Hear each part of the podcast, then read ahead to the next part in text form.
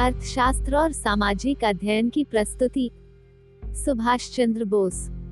भारत भूमि के सच्चे सपूत नेताजी सुभाष चंद्र बोस का जन्म 23 जनवरी अठारह को उड़ीसा राज्य के कटक नामक स्थान में एक संपन्न, सुसंस्कृत परिवार में हुआ था। उनके पिता जानकी दास बोस मूलतः 24 परगना पश्चिम बंगाल के निवासी थे। उनकी प्रारंभिक शिक्षा यूरोपीय स्कूल में पूर्ण हुई। कलकत्ता के प्रेसिडेंसी कॉलेज से बीए की परीक्षा उत्तीर्ण करने के बाद वे आईसीएस की परीक्षा में सम्मिलित होने विलायत गए। आईसीएस में प्रथम श्रेणी में प्रथम स्थान का गौरव प्राप्त करने वाले सुभाष चंद्र बोस जी विलायत में इंडियन मजलिस के साप्ताहिक अधिवेशन में नियमित जाया करते थे। वहाँ पर वे भारतीय क्रांतिकारियों के देशभक्तिपूर्ण विचारों को सुना करते थे। सरोजिनी नायडू लोकमान्य तिलक के क्रांतिकारी विचारों को सुनने का प्रभाव यह हुआ कि उन्होंने कलेक्टर, कमिश्नर बनने तथा अंग्रेज़ सरकार की सेवा करने की बजाय मातृभूमि का सेवक बनने का संकल्प लिया। बाल्यावस्था में सुभाष जी के आदर्श थे स्वामी विवेकानंद यतीन्द्र दास, देशबंधु चित्रंजन दास। विलायत से लौटने के बाद सुभाष जी 17 जुलाई 1921 को बम्बई में महात्मा गांधी जी से मिले। देश की आज़ादी का जुनून उन पर इस कदर चढ़ा कि उन्होंने प्रिंस ऑफ़ वेल्स की भारत यात्रा का बहिष्कार कर डाला। इस एवज में उन्हें 10 माह के कारावास की सजा भोगनी पड़ी। अपने क्रांतिकारी आंदोलनों के दौरान वे 1924 में दूसरी बार दो वर्ष के लिए मंडला जेल भेजे गए। जेल से छूटते ही उन्होंने बंगाल के क्रांतिकारियों से, विशेषकर देशबंधु, चित्रंजन दास यतीन्द्र दास से घनिष्ठ संबंध स्थापित कर क्रांतिकारियों के आंदोलनों को सक्रिय गति दी।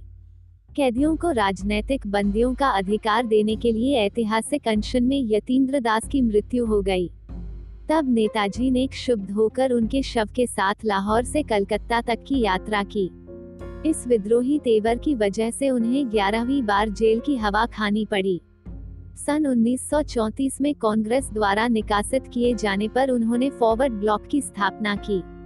अंग्रेज़ों ने नेताजी को कलकत्ता के पैतृक निवास में नजरबंद कर दिया। सन 1940 की मध्य रात्रि में वे मौलाना का वेश बनाकर भाग निकले। वहाँ से वे पेशावर निकल भागे। सुनियोजित योजना के तहत अपने क्रांतिकारी साथियों से मिले।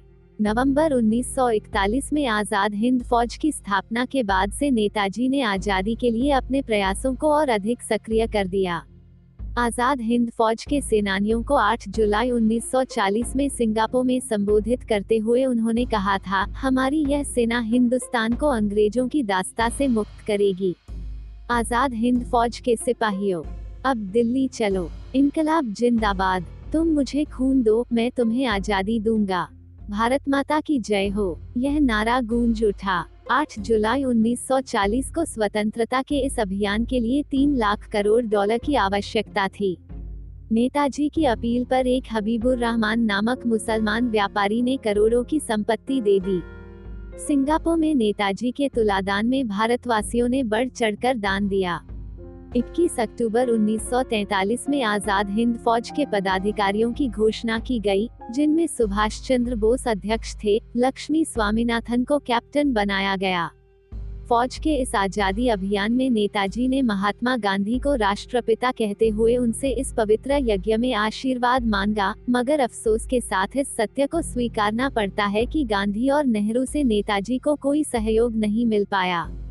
12 अगस्त 1945 को जापान के युद्ध में पराजय की घटना ने नेताजी को निराश कर दिया, किंतु हमारा भारतवर्ष पचास हज़ार सेनानियों के इस महान सिपाही सेनानायक को हमेशा याद करता रहेगा।